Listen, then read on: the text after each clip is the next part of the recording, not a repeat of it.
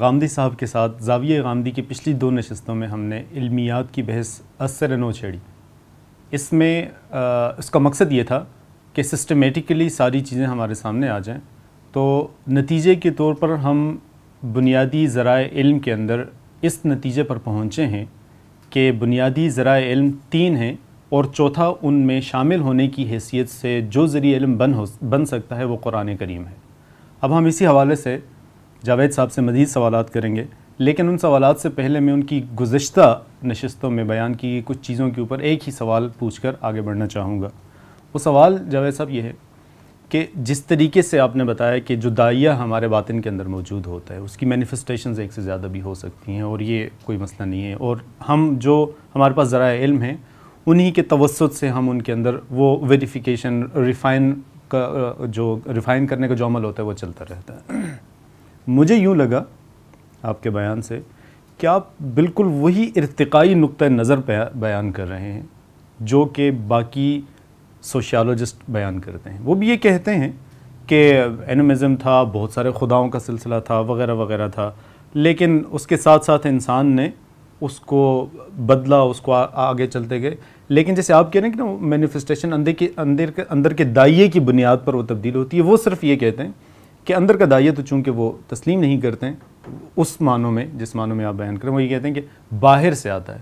تو باہر کی ضرورت یہ تھی کہ بہت خداؤں کے بجائے ایک خدا ہو، تاکہ بہت سارے حکمرانوں کے بجائے ایک حکمران ہو، امپائر کھڑی ہو، سلطنت ہو، حاکم ہو، وغیرہ وغیرہ۔ اس چیز کو تھوڑا سا کلیئر کیجیے گا کہ یہ مذاہب کے مینیفیسٹیشن میں آپ ارتقائی نقطۂ نظر کو مانتے ہیں یا کس طریقے سے دیکھتے ہیں؟ اس پر ہم تفصیلی تبصرہ کریں گے۔ اگر آپ یہ سوال آگے چل کے اٹھائیں گے کہ اس میں استدلال کی کیا غلطی ہے؟ کیا فیرسی کار فرما آپ اس استدلال کی غلطی سمجھ رہے ہیں یقیناً استدلال کی غلطی ہے۔ اس کے مقدمات بھی غلط ہیں اس سے جو نتائج نکالے گئے ہیں وہ بھی غلط ہیں لیکن ان کے اوپر بعد میں گفتگو کریں گے۔ پہلے ہم اس چیز کو سمجھ لیں کہ جو بات میں کہہ رہا ہوں اس میں اس میں فرق کیا ہے۔ میں یہ عرض کر رہا ہوں کہ میرے اندر وہ کیا چیز ہے جو اس طرح کی چیزیں تھوڑی دیر کے لیے مان لیں باہر سے پیدا ہوتی ہیں انہیں قبول کر لیتی وہ پھر میرے اندر ہی ہے۔ وہ میرا بلیونگ سیلف ہے۔ وہ پیدا کیسے ہوا ہے؟ اس کی تحلیل کر کے میں نے آپ کو بتایا ہے کہ اس کا جو سالے ترین حصہ ہے یعنی مثال کے طور پر کوئی آدمی کہتا ہے وہ میرے خوف کے جذبے سے پیدا ہوا ہے، تو وہاں یہ خیال ہوتا ہے کہ یہ منفی چیز ہے۔ میں نے یہ گزارش کی ہے کہ نہیں، میرے اندر دو انتہائی مثبت چیزیں موجود ہیں۔ وہ میرے وجود کی تشکیل کے بنیادی عناصر ہیں، وہاں سے بھی یہی پیدا ہوتا ہے۔ تو پہلی چیز یہ ہے کہ ہم اس ظرف کو سمجھیں جس میں باہر سے کوئی چیز آنی ہے۔ باہر سے جو آنے کا عمل ہے وہ بھی اصل میں انہی تین ذرائع سے ہونا ہے۔ یعنی یا میرا تجربہ اور مشاہدہ کوئی نئی چیز سامنے لے آئے گا یا اس کے نتیجے میں جو حقائق پیدا ہوں گے وہاں سے میں عقلی استدلال کر کے کوئی نئی چیز پیدا کر لوں گا۔ یا یک بے یک آپ مجھے بتائیں گے کہ تاریخ کے جو شواہد موجود تھے ان میں کوئی اضافہ ہو گیا۔ اگر آپ علم کی تحلیل کر کے دیکھیں تو یہ جو کچھ آپ کہتے ہیں نا کہ پیدا ہوتا رہا ہے یہ جیسے بھی پیدا ہوا۔ یعنی جتنے بھی مذاہب کی تعبیریں ہیں، علوم کی تعبیریں ہیں، جتنی بھی ہیں، تھوڑی دیر کے لیے قطع نظر کر لیں اس سے کہ وہ استدلال غلط ہے یا صحیح ہے، جس کو عام طور پر سماجیات کے ماہرین بیان کرتے ہیں۔ یہ پیدا ہونے کا عمل جب بھی ہوگا، سوال یہ ہے کہ میں اس کی غلطی سے کیسے نکلوں گا؟ جیسے انہوں نے ایک سوال کیا تھا ایک نشست میں کہ میں اگل کیوں نہیں دیتا؟ میں اگلتا ہوں۔ لیکن اگلتنے کا عمل جو ہے، وہ جبلی عمل نہیں ہے، وہ اصل میں اسی طریقے سے ہونا ہے۔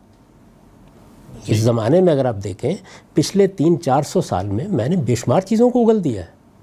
اب ان کو ہم نہیں مانتے یا دنیا کی ایک بڑی تعداد نہیں مانتی یا کم سے کم آپ کہہ سکتے ہیں کہ سوچنے سمجھنے والے لوگ نہیں مانتے۔ جی۔ بہت سی چیزوں کو نہیں مانتے۔ اس نہ ماننے کا تجزیہ کر کے دیکھیے نہ ماننے کا عمل ہوا کیسے ہے۔ تو ہماری اس گفتگو کا اگر حاصل چند لفظوں میں یہ ہو جائے کہ ہمارے اندر ایک نہایت مثبت جگہ پر وہ ظرف موجود ہے جو ہمارا بلیونگ سیلف ہے۔ اصل میں یہ چیزیں وہاں جگہ بنانے کی کوشش کرتی ہیں۔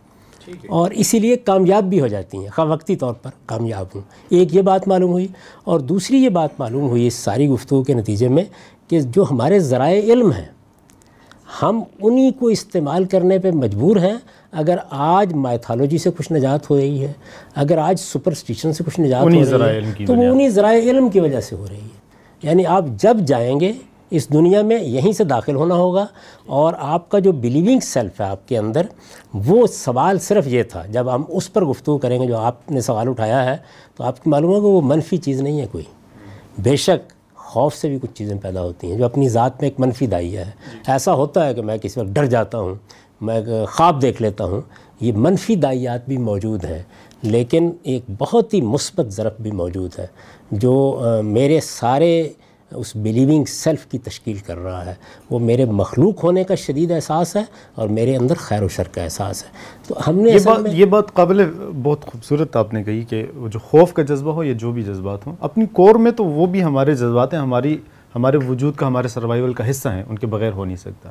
اب یہ تین ذرائع بھی موجود ہیں اور ان ذرائع سے کے اندر جو چوتھا ذریعہ شامل کیا قرآن کریم کیسے شامل کرتے ہیں آپ اسے اب یہ دیکھیے کہ ان ذرائع علم میں اگر کوئی چیز شامل ہوگی تو وہ کیسے شامل ہوگی؟ ہوتا یہ ہے کہ ہمارا جو عمومی مشاہدہ ہے، ہمارا عمومی تجربہ ہے، اس کے ذریعے سے قوانین بن جاتے ہیں۔ پانی ہمیشہ اپنی سطح ہموار رکھتا ہے۔ قانون بن گیا نا۔ دائیں ضابطے بن جاتے ہیں۔ کیوں؟ انسان اپنے علم کے اشتراک سے عالمگیر تصورات تخلیق کرتا چلا جاتا ہے۔ جس کو آپ علم کی یا فن کی اصطلاح میں استقرا کہتے ہیں۔ میں نے سادہ سی مثال دی تھی کسی نشست میں کہ سر درد مجھے ہوا ہوگا، ہو سکتا ہے پہلے آپ کو ہو گیا ہو ہو سکتا ہے ان کو ہو گیا ہو۔ اب اس سر درد کی کیفیت کو ہم نے بیان کرنا شروع کیا۔ اس کو ایک نام دے دیا، بیان کرنا شروع کر دیا۔ ہم میں سے آج تک کوئی سر درد کا مشاہدہ نہیں کر سکا، کسی دوسرے کو بھی نہیں کرا سکا۔ لیکن یہ میرا باطنی احساس ہے، سر درد ہے، پوری طاقت کے ساتھ موجود ہے۔ میں نے جب اس کو دوسروں کو بیان کیا ہے، دوسروں نے مجھ سے بیان کیا ہے، تو یہ عالمگیر احساس بن گیا ہے۔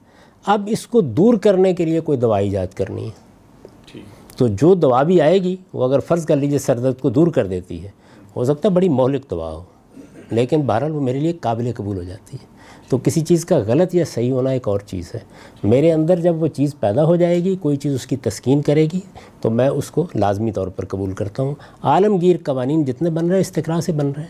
یعنی ہمارا جو مشاہدہ ہے، وہ جب بار بار ہمارے سامنے ایک چیز کو لاتا ہے اور کسی جگہ سے اس کی تردید نہیں ہوتی، تو ہم اس کو ایک عالمگیر قانون کی شکل دے دیتے ہیں۔ یہ صحیح بات ہے کہ اعلیٰ علمی سطح پر آپ کو اسے کلیے میں بیان نہیں کرنا چاہیے۔ اس لیے کہ کچھ نہیں کہا جا سکتا کہ کب کوئی دوسری چیز سامنے آ جائے۔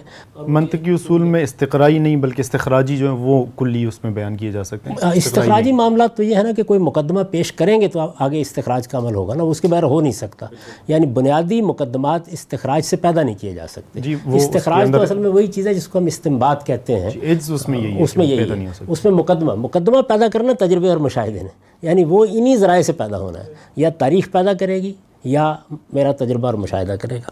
میرے تجربے اور مشاہدے کے نتیجے میں یہ بالکل ٹھیک ہے کہ آخری درجے کی کلیات تو نہیں بنتے لیکن وہ اب میرے لیے وہ سپیس پیدا کر دیتے ہیں کہ جب وہ قانون ٹوٹ جائے تو پھر نوعیت فکر کی تبدیل ہو جاتی ہے لازمی طور پر تبدیل ہو جاتی ہے۔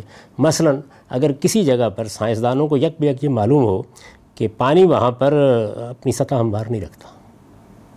ٹھیک ہے۔ اب ظاہر ہے یہ بڑی خبر ہے نا۔ غیر معمولی خبر ہے۔ یعنی اس کے بعد دنیا کو جانا چاہیے دیکھنے کے لیے کہ کیوں اب پانی اپنی سطح ہموار نہیں رکھتا یا چیزیں نشیب کی طرف کیوں نہیں جا رہی۔ یہ عمومی مشاہدہ ہی نا جس سے آپ نے چیزیں نیچے کی طرف گرتی ہیں۔ اب کسی مقام کے اوپر اگر یہ معلوم ہو کہ چیزیں اوپر کی طرف اٹھنی شروع ہو گئی ہیں اور آپ اس کی کوئی وجہ نہ بیان کر سکیں، تو ظاہر ہے کہ یہاں سے کوئی چیز آپ کے علم میں نہیں داخل ہوئے گی۔ یعنی یہ دروازہ یہ ہوگا کہ جو آپ کے استقرا کے نتیجے میں کلیے بنے ہوئے ہیں، تجربے اور مشاہدے نے بنائے ہیں استمبات نے بنائے ہیں یا تاریخ کے شواہد نے بنائے ہیں، ان میں کوئی چیز داخل ایسے ہوگی۔ توڑ دے گی اس کو آگے۔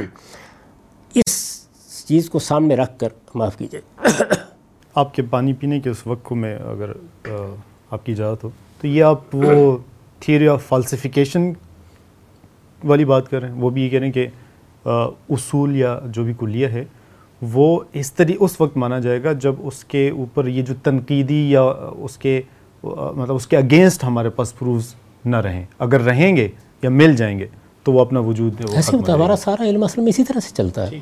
یعنی ہم ظاہر ہے کہ اس عمل کو جاری رکھتے ہیں اس کو کبھی ختم نہیں کرتے۔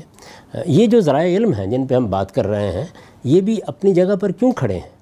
اس لیے کہ ابھی تک ہمیں کچھ کوئی چیز ابھی میسر نہیں جب میسر ہو جائے گی تو بس ایک چوتھی چیز وجود میں آ جائے گی۔ میں یہ عرض کر رہا تھا کہ چوتھی چیز یا پانچویں چیز داخل کیسے ہوتی ہے جی۔ کسی چیز کے اندر۔ تو ہمارے جو تجربے اور مشاہدے میں انسانی فکر آتا ہے وہ اپنے اندر ایک ایسی خصوصیت رکھتا ہے کہ اس کے سے ماورہ ہم کسی چیز سے واقف نہیں ہیں۔ یعنی جس طرح اس بات سے واقف نہیں ہے کہ چیزیں نیچے کی طرف نہیں گرتی۔ یا اس بات سے واقف نہیں ہے کہ جیسے میں نے عرض کیا کہ پانی اپنی سطح ہموار نہیں بھی رکھتا۔ جی، جیسے ہم اس سے اس استثناء سے واقف نہیں ہیں اسی طرح اس سے بھی واقف نہیں ہیں کہ انسانی فکر یا انسانی کلام یعنی کلام کیا ہے؟ پیراہن ہے جو کوئی فکر پہنتا ہے۔ اور فکر اس کا کانٹینٹ ہے کہ یہ دونوں چیزیں ارتقاء سے ماورہ ہو سکتی ہیں یا ان کی عمر ابدی ہو سکتی ہے۔ ہم اس سے واقف نہیں ہیں۔ یعنی ہمارا جتنا علم ہے اب تک کا اس میں ہم اس سے واقف ہی نہیں ہیں۔ اب دیکھیے میں اس کو ذرا اپلائی کر کے آپ کو بتاؤں کہ یہ کیسے ایک قاعدہ کلیہ سا بن گیا ہوا ہے۔ میں پھر عرض کر دوں قاعدہ کلیہ کا مطلب کیا ہے؟ اب تک کے ہمارے مشاہدے اور تجربے کا احاطہ۔ مشاہدے اور تجربے سے ماورہ مفروضے کہ ہو سکتا ہے وہ مفروضہ ہی ہوگا۔ وہ مفروضہ ہی ہوتا ہے۔ وہ آپ پیچھے چلے جائیں تب بھی مفروضہ ہے آگے چلے جائیں تب بھی مفروضہ ہے۔ اچھا اگر آپ اس پہ یہ سوال اٹھا دیں کہ معلوم نہیں میں بھی موجود ہوں یا نہیں ہوں تو پھر ہم انسانی دائرے سے نکل گئے۔ اسی وجہ سے بڑی لمبی بحث کر کے ہم کو یہ دیکھنا پڑا کہ ہمارے ذرائع علم کے اندر ہی ہمارا علم وجود میں آئے گا۔ تو یہ انسان جب بھی کسی فکر کو وجود میں لائے گا اور جب اس فکر کو کوئی کلام کا پیرہن پہنائے گا یہ لازماً ایک ارتقائی عمل ہے جو خود مصدر میں بھی ہونا ہے اس شے میں بھی ہونا ہے اور پھر اس سے اس کی عمر متعین ہو جانی ہے۔ تینوں چیزیں ناگزیر ہیں لازم ہیں۔ تمام تر انسانی فکر میں۔ یعنی آپ سائنسی فکر کو اٹھا لیں آپ جمالیاتی احساس کی شدت سے جو فکر پیدا ہوتا ہے اس کو اٹھا لیں۔ آپ کسی بڑے مفکر کو لے لیں کسی شاعر کو لے لیں کسی ادیب کو لے لیں۔ آپ یعنی کسی فن علم میں کام کرنے والے آدمی کو لے لیں۔ میں اپنے آپ کا تجزیہ کروں آپ اپنے آپ کا تجزیہ کریں۔ ٹھیک ہے۔ ہر جگہ آپ کو یہ پانی اپنی سطح ہموار رکھتا ہے کی طرح کے قائد کلیے کے طور پر نظر آئے گا۔ یعنی ایک انسان پیدا ہوتا ہے۔ پیدا ہونے کے بعد وہ جس کو ایک بہت خوبصورت مصرے میں اقبال نے ادا کیا ترا شیدم پرستیدم، شکستم کے عمل سے گزرتا ہے۔ یعنی وہ کچھ چیزوں کے بارے میں ماں باپ سے سیکھتا ہے، گرد و پیش کے ماحول سے سیکھتا ہے۔ اس کے بعد ایک ارتقائی عمل اس کے اندر ہونا شروع ہو جاتا ہے۔ آپ کوئی ایک استثناء بھی اس میں نہیں دکھاتے، کسی جگہ کے اوپر بھی۔ تب جا کر ہمارے سامنے ایک فکر کا کثر تعمیر ہوتا ہے۔ اچھا اس کے بعد تعمیر ہوتے ہی اس کے تضادات بھی نمایاں ہونے شروع ہو جاتے ہیں۔ اس لیے کہ وہ اس تعمیر کے عمل کے بعد بھی یعنی کہ کسی جگہ رک جاتا ہے۔ اچھا پھر اس کے ساتھ ہی اس کی عمر متعین ہو جاتی ہے۔ یعنی کچھ کسی کی عمر ساٹھ سال ہوگی، کسی کی ستر سال ہوگی، جیسے انسانوں کی عمر ہے، بالکل اسی طرح سے انسانی فکر کی بھی عمر ہے۔ وہ اس اس مرحلے سے گزرتے ہی وہ بڑی بات ہو گئی کہ دو سو سال سے فلاں چیز چیلنج نہیں ہوئی۔ جیسے لوگ ریکارڈ بنا دیتے ہیں نا۔ تو وہ کہتے ہیں جی کہ ابھی تک تو کسی نے اس کو نہیں توڑا۔ تو بالکل یہی صورت ہوتی ہے۔ اس معیار کے اوپر آپ پوری دنیا کی فکر کا جائزہ لیں۔ ہمارے پاس اس وقت یونان کے بہترین شہ پارے موجود ہیں جن کو ہم پڑھ سکتے ہیں بڑی حد تک۔ ہمارے پاس قدیم عرب کے موجود ہیں، ہمارے پاس قدیم ہندوستان کے موجود ہیں۔ ہمارے آج کے زمانے میں جو اہل علم پیدا ہوئے ہیں۔ اچھا ذرا پچھلی تاریخ سے آپ معلوم تاریخ میں آ جائیے تو پچھلے ایک ہزار سال کے دوران میں بڑے بڑے مفکرین پیدا ہوئے ہیں۔ آپ جانتے ہیں کہ انیسویں صدی کے اوپر ایک طرح سے کال ماس کا فرائٹ کا، ایڈلر کا فکر چھائے ہوا تھا۔ بڑے غیر معمولی اس کے نتائج بھی نکلے۔ دنیا دنیا کی تاریخ ان سے متاثر ہوئی ہے۔ یعنی میں کسی چھوٹی بات کی بات نہیں کر رہا چھوٹی سے چھوٹی جی، چیز اور بڑی سے بڑی چیز کسی کو آپ لے لیں۔ یہ جو میں نے آپ کو قاعدہ بتایا ہے کہ انسانی فکر یعنی جس نے بھی بنایا ہے کوئی خدا ہے یا نہیں جو بھی خالق ہے اس نے انسان کو بنایا ہی ایسے ہے کہ جب بھی اس کے ہاں سے کوئی فکر پیدا ہوگا اور وہ کلام کا پیرہن اختیار کرے گا وہ اس ارتقائی عمل سے گزرے گا ان تضادات کے ساتھ وجود میں آئے گا اس کی ایک متعین عمر ہوگی اس کو ختم ہو جانا ہوگا۔ اس کے بعد۔ ختم ہو جانے کا مطلب کیا ہے؟ اب وہ ماضی کی ایک خوبصورت چیز ہے۔ حال سے ارریلیونٹ ہو جائے گا۔ ہوتی چلی جائے گی۔ یہ تین وہ چیزیں ہیں کہ جس سے اگر کوئی ماورہ چیز آپ کو کہیں دنیا میں ملتی ہے تو صرف قرآن مجید ہے۔ اس استثناء نے اس کو چوتھا ذریعہ علم بنانے کے لیے بنیاد فراہم کر دی ہے۔ یعنی اب یہ سوال پیدا ہو گیا ہے کہ یہ کہاں سے آیا ہے؟ یعنی یہ تو پھر انسان سے ماورہ کوئی چیز آ گئی ہے۔ کہاں سے آیا ہے؟ ہو سکتا ہے کہ اب تمام علوم فنون کے ماہرین نکلیں اور دریافت کرنے میں کامیاب ہو جائیں کہ کسی دوسرے سیارے سے آ رہا ہے۔ ابھی ہم اس پہ بحث نہیں کر رہے۔ ہیں ابھی سوال یہ ہے کہ یہ بہرحال انسان جو کچھ بھی تخلیق کیا کرتا ہے یہ اس سے ایج لیس ہونا قرآن کا یہ ایج لیس بھی یعنی یہ اپنے مصدر میں ارتقاء کی تاریخ نہیں رکھتا۔ یعنی یوں نہیں ہے۔ کانٹینٹ کے حوالے سے یا ارتقاء ہر لحاظ سے ہر لحاظ سے یہی صورت ہے۔ ارتقاء کا مطلب کیا ہوتا ہے؟ مطلب یہ ہے کہ جو پیش کرنے والی دنیوی ہستی ہے۔ اب اس کے آپ ماورائی ماخذ کو تھوڑی دیر کے لیے الگ رکھ دیں۔ وہ محمد صلی اللہ علیہ وسلم ہے۔ جی۔ تو ان کے ہاں جیسے مثلا اقبال شاعری کرنا سیکھ رہے ہیں۔ اقبال اب شاعری کرنے لگ گئے ہیں۔ غالب ان مراحل سے گزر رہے ہیں۔ اب ان کا فلاں دور شروع ہو گیا ہے۔ یعنی ایک مصدر میں ارتقا ہوتا ہے۔ جی۔ مصدر جو ہے وہ وجود پذیر ہوتا ہے۔ ایسا نہیں ہوتا کہ یک بیک ایک کلام اپنی آخری شکل میں نمودار ہونا شروع ہو جائے۔ مستر جو ہے اس کو بھی ان مراحل سے گزرنا ہے۔ وہ آپ کو کوئی اس کا شائبہ بھی نظر نہیں آتا۔ اچھا جس وقت وہ وجود پذیر ہو گیا ہے تو اس کے بعد بھی وہ معلوم ہوتا ہے کہ کھونٹے سے باندھ دیا گیا ہے اور وہ اسی معیار پر اپنے آخری مراحل تک جاری رہتا ہے۔ یعنی چشمہ ہے پھوٹتا چلا جاتا ہے۔ وہ اس وقت بھی اس سے ماورہ تھا کہ انسانی فکر اس میں ادنا درجے کی کسی عمر کی تعین کا سراغ لگا سکے۔ اس پر آج بھی چودہ صدیاں بیت چکی ہیں۔ اب تو ہم بڑی آسانی کے ساتھ بہتر پوزیشن میں کھڑے ہیں کہ اس کو بالکل پوسٹ مارٹم کر کے تجزیہ کر کے دیکھ لیں کہ اس کی عمر پوری ہو گئی یا نہیں پوری ہو گئی۔ اس طرح تو جس طرح آپ بتا رہے ہیں کہ بھی اس پہ کسی قسم کا کوئی اثرات نہیں ہوتا، آپ اس کو قرآن مجید کو ٹرانس ہسٹوریکل بنا رہے ہیں یا آ ہسٹوریکل ہم کہہ لیں۔ تو یہ پھر ہسٹری سے ریلیٹ کیسے کرتا ہے؟ جبکہ ہم قرآن مجید میں دیکھتے ہیں کہ اس میں ہسٹوریکل واقعات ہیں اور وہ ایک شان نزول ہوتا ہے، ایک خاص موقع محل ہوتا ہے، اس کے مطابق احکام آتے ہیں۔ تو قرآن کا کنٹینٹ ہسٹوریکل ہے، آپ اس کو ٹرانس ہسٹوریکل کیسے کہہ سکتے ہیں؟ یعنی یہ بات یہ ہے کہ میں نے ایک بات کہنی شروع کی، آج کہنی شروع کی۔ ظاہر بات ہے، میں ایک ہی دن ساری بات تو نہیں کہہ دوں گا نا۔ پندرہ سال میں کہوں گا۔ اصل میں تو یہ پندرہ سال میں کہنے ہی سے وہ چیز وجود میں آئی ہے کہ اس کے اندر پندرہ سال میں تضادات پیدا ہونے تھے۔ پندرہ سال ہی میں اس کے اندر وہ ساری چیزیں نمودار ہونی چاہیے تھی جو انسان کے کلام میں ہوتی ہیں۔ مثلا میں مجھے دیکھیے، میں اپنی مثال پیش کرتا ہوں۔ میں نے اپنے حالانکہ اس کے ماخذ میں خود قرآن مجید کھڑا ہے، لیکن اس سے سمجھنے کا عمل پھر انسانی ہے۔ میں نے اس انسانی عمل کی ابتدا کی۔ یہ انسانی عمل کی ابتدا کم و بیش سن ستر میں ہوئی۔ اس کے اندر ایک بڑا مور سن تہتر میں آیا، جب میری ملاقات میرے جلیل القدر استاد مولانا امین حسن اسلائی سے ہوئی۔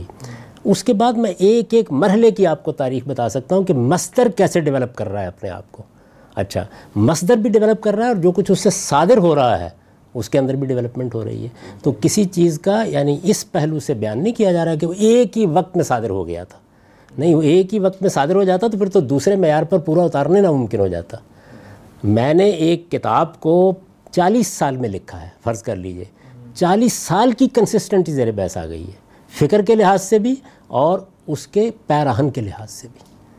میری بات جو بھی ہوگی، انسان کی حیثیت سے، اور میں اپنی مثال صرف سمجھانے کے لیے دے رہا ہوں، کسی بڑے سے بڑے انسان کو آپ پکڑ لیں گے تو مصدر کے لحاظ سے، مصدر کون ہے جس سے وہ کلام صادر ہونا ہے، وہ فکر صادر ہونا ہے۔ وہ انسان ہے نا۔ تو مصدر بھی اصل میں انہی مراحل سے گزر رہا ہوتا ہے۔ اور جو چیز صادر ہو رہی ہوتی ہے، وہ اپنے کانٹینٹ کے لحاظ سے بھی اور اپنے پیراہن کے لحاظ سے بھی انہی مراحل سے گزر رہی ہوتی ہے۔ اس سے ماورہ ہو ہی نہیں سکتی۔ بڑے سے بڑے فلسفی کی نہیں ہو سکتی، بڑے سے بڑے حکیم کی نہیں ہو سکتی۔ یہ تنہا کتاب ہے پوری انسانی تاریخ میں۔ یعنی میں اس پہلو سے نہیں کہہ رہا ہوں۔ وہ آپ اصل میں ماضی کی تاریخ میں جانے کا بہت اشتیاق رکھتے ہیں۔ میرے نزدیک یہی صورتحال تورات کی بھی ہے۔ یہی صورتحال انجیل کی بھی ہے یہی صورتحال زبور کی بھی ہے لیکن چونکہ ان کے اوریجنل جو ہمارے پاس ٹیکسٹ ہیں وہ موجود نہیں ہیں چونکہ یعنی ان کا تجزیہ اس طرح کیا نہیں جا سکتا۔ اور دوسری طرف یہ ہے کہ ان کے مستر جو ہیں وہ قبل تاریخ میں پائے جاتے ہیں۔ تو اس وجہ سے میں قرآن مجید کی انفرادیت کی بات کر رہا ہوں۔ ورنہ تو ظاہر ہے کہ منبع ایک ہی ہے۔ تو قرآن مجید اس وقت انسان یعنی زمین کے اوپر وہ واحد فکر ہے۔ یا وہ واحد کانٹینٹ ہے، یا وہ واحد پیراہن لے کے آنے والا کلام ہے کہ جو اصل میں انسان کے کلام صادر ہونے، فکر کے تشکیل پانے میں مصدر اور اس مصدر سے جو کچھ صادر ہوتا ہے، اس سے متعلق جو قانون موجود تھا، اس کو توڑ دیتا ہے۔ اسی سے متعلق دوسرا سوال بھی پیدا ہوتا ہے کہ منبع ایک ہے، جیسے آپ نے یہ کہا، تو اس منبع سے جو صادر ہونے والا کلام ہے یا وجود میں، اس کا ایک حصہ محفوظ ہے جو قرآن کی شکل میں، لیکن اس کے جو دوسری صورتیں ہیں تورات یا وہ محفوظ نہیں ہیں۔ تو اس پہ سوال نہیں پیدا ہوتا منبع پہ سارے سوال پیدا ہوتے ہیں اور وہ آپ نے کرنا ہی ہے لیکن اس سے پہلے کہ ہم ان سوالات پہ جائیں پہلے اس پہ گفتگو کر لیجیے کہ یہ جو معیار میں نے بتایا ہے آپ کو چوتھے ذریعے علم نے داخل ہونا ہے۔ دنیا کے اندر ایک بہت بڑا حادثہ ہو جانا ہے اس کے نتیجے میں۔ اتنے بڑے معاملے کے لیے میں نے ایک معیار آپ کو بنا کے بتایا کہ یہ معیار ہے۔ یعنی چوتھی چیز اور دیکھیے میں صرف یہ قرآن کے بارے میں نہیں کہہ رہا ہر جگہ۔ اس لیے میں نے پہلے خالص یعنی سادہ سائنس کی مثالیں دی تھیں کہ کوئی چیز جو ہے جس وقت آسمان کی طرف چڑھنا شروع ہو جائے گی تو وہ یہ سوال پیدا کر دے گی۔ جس دن پانی اپنی سطح ہم بار نہیں رکھے گا یہ سوال پیدا ہو جائے گا۔ اب آپ مذہبی اصطلاح سننے جائیں گے۔ اسی کو معجزہ کہتے ہیں۔ اور اسی لیے کہا جاتا ہے کہ قرآن ایک ابدی اعجاز ہے۔ ابدی معجزہ ہے۔ ایک ایسا معجزہ ہے جو ایک وقت میں صادر نہیں ہوا۔ یعنی چند ہزار لوگوں نے مصر کے کسی میدان میں عصا کو سانپ بنتے نہیں دیکھا، محض۔ وہ چند ہزار لوگوں کا مشاہدہ تھا۔ یہ یوں سمجھیے کہ جیسے آسمان اور زمین کے درمیان ایک چیز معلق کر کے رکھ دی گئی ہے اور خدا کہتا ہے یہ میرا ہمیشہ کا معجزہ کھڑا ہے۔ اب آپ کو اس کو دیکھنا ہے۔ یہ علم اور فکر کا معجزہ ہے۔ اور یہ کس اعتبار سے ہے؟ نہ اس کے مستر میں آپ ارتقا تلاش کر سکتے ہیں، نہ اس کے وجود میں آپ کو ارتقا تلاش کر سکتے ہیں، نہ اس کی کوئی عمر متعین کر سکتے ہیں۔ اگر یہ معیارات ٹھیک ہیں یعنی پہلے معیار کو دیکھ لینا چاہیے نا۔ یعنی آپ بعد میں کہہ دیں گے جی کسوٹی ٹھیک نہیں ہے۔ پہلے اس معیار پر گفتگو کر لیں۔ اگر وہ معیار درست ہے کسی چوتھی چیز کے داخل ہونے کے لیے، تو پھر یہ مان لینا پڑے گا۔ پھر قرآن پر اس کا اطلاق کریں گے۔ آپ کو حق حاصل ہے کہ آپ اس کے مصدر میں مجھے کوئی ارتقا دکھائیں اور گھنٹوں بحث کر کے دکھائیں۔ آپ اس کے وجود میں مجھے کوئی تضاد دکھائیں اور گھنٹوں بحث کر کے دکھائیں۔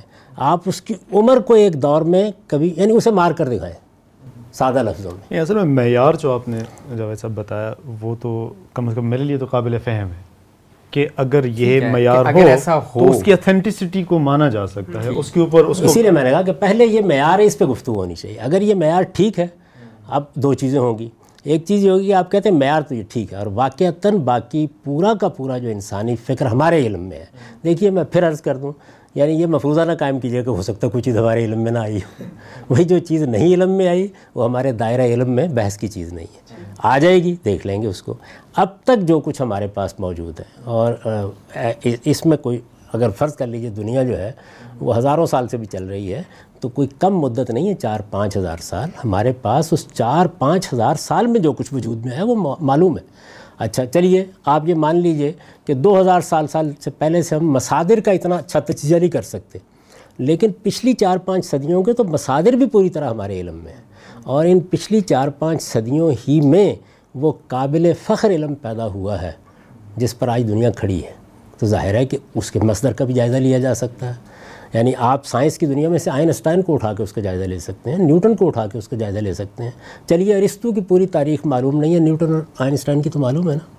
اچھا آپ شیکسپیئر، چلیے، تھوڑی دیر پرانے ہو جائیں گے۔ ان کے بعد کے بہت سے لوگ ہم ان کو اٹھا سکتے ہیں۔ آپ فردوسی کو اٹھا سکتے ہیں، غالب کو اٹھا سکتے ہیں، اقبال کو اٹھا سکتے ہیں، اور کسی بڑے ماہر کو اٹھا سکتے ہیں۔ پوری دنیا کا علم اور پوری دنیا کا فکر اور پوری دنیا میں صادر ہونے والا کلام آپ جس کا بھی تجزیہ کریں گے وہ اسی اصول پر کھڑا ہوگا۔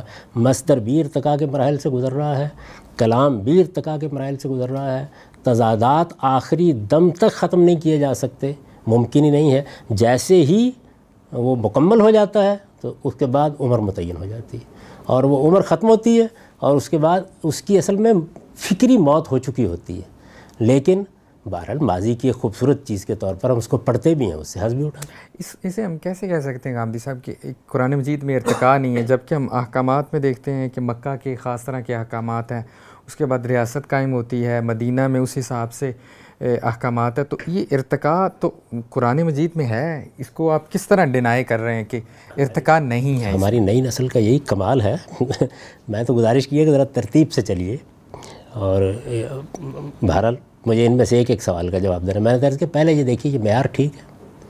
ٹھیک ہے معیار معیار پہ سوال نہیں ہے معیار کی اپلیکیشن پہ سوال۔ آپ آپ لوگ غیر معمولی ذہانت کے لوگ بیٹھے ہوئے ہیں۔ اصل میں اندیشہ یہ ہے کہ جیسے ہی بات آگے بڑھے گی تو معیار پر گفتگو شروع ہو جائے گی۔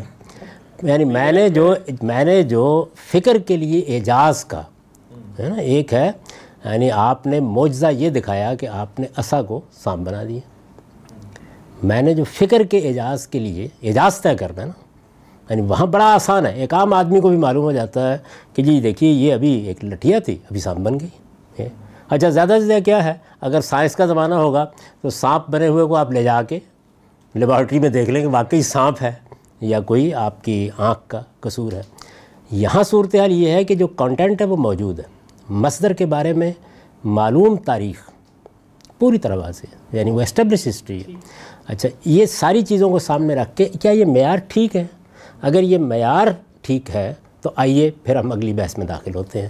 وہ بحث یہ ہے کہ اس معیار پر پرکھنا ہے ہم نے قرآن مجید کو۔ اب اس میں میری جو گزارش ہوگی وہ یہ ہے کہ اگر آپ اس گفتگو کو بھی جاری رکھنا چاہتے ہیں تو سنی سنائی باتیں نہیں۔ پھر آپ کو قرآن مجید کے کانٹینٹ میں یا اس کی اسٹیبلشڈ ہسٹری میں مجھے اس کے خلاف کوئی چیز دکھانی دکھانی ہوگی۔ جیسے ہی آپ وہ دکھائیں گے اس کا تجزیہ کیا جائے گا۔ اور دلچسپ بات کیا ہے؟ یعنی اس میں بہت زیادہ بہتر ہے یا کم ہے نہیں چلنا۔ آپ ایک چیز بھی ایسی ثابت کر دیں گے تو یہ معیار ختم ہو جائے گا۔ تو یہ بڑا آسان معاملہ ہے۔ جی یہ یہ معیار پہلے بھی عرض کیا کہ بہت انتہائی دلچسپ محسوس ہو رہا ہے اور ظاہر ہے اتھینٹک بھی لگ رہا ہے۔ کم از کم میری سمجھ کے مطابق یہ ثابت کرنے کے لیے تو کافی ہے کہ یہ جو قرآن ہے، یہ بیان ہیومن ہے۔ باقی خدا ہے وہی کے طور پر آیا نہیں آیا یا وہ وہ ایک الگ بات وہ بات کی بحث وہ بات کی بحث ہے وہ بات میں اس میں ہو سکے گی لیکن ہم قرآن قرآنیات میں داخل ہوں کہ قرآن کا کانٹینٹ کیا ہے ہسٹوریکلی کیا ہے اور کیا اس کے اندر کوئی کنٹرڈکشن ہے یا نہیں ہے؟ کیا اس کے اس کے اندر کوئی چیز خلاف حقیقت بیان ہوئی ہے یا نہیں ہے؟ ظاہر وہ بھی تو ایک ایرر ہے اس کے اندر۔ جی ایسے ایرر پایا جائے گا تو اس کو وہ معیار سے نیچے گر جائے گا۔ نہیں اس جگہ پر نہیں رہے گا۔ نہیں انسانی کلام جی۔ کے دائرے میں آ گیا۔ اور جب آ جائے گا تو پھر کوئی مسئلہ نہیں ہے کوئی زیادہ اچھا ہے کم اچھا ہے وہ پھر اس کی وہ حیثیت کو مجروح کر دے گا۔ ہم اس بحث میں انشاءاللہ اپنی اگلی نشست میں داخل ہوں گے۔ یہاں پر اس کا اختتام کرتے ہیں کہ قرآن کریم کو ایز فار ناؤ ہم یہ تسلیم کرتے ہیں کہ یہ ایک ایسے معیار پر کھڑا ہے جس معیار کو ہم کم از کم انسانی نہیں کہہ سکتے۔ وہ بیانڈ ہیومن ہے انسان سے ماورہ ہے یہ آپ کا دعویٰ ہے۔ اب ہم اس کو دیکھیں گے کہ بھی آگے جا کر کیا واقعی یہ دعویٰ ہمارے خیال میں درست ہے یا نہیں ہے؟ آپ کا آپ کو بھی سنیں گے اور آپ کا تجزیہ اور تبصرہ بھی سنیں گے۔ آپ کے لیے اب تک کے لیے بہت شکریہ۔ بڑی عنایت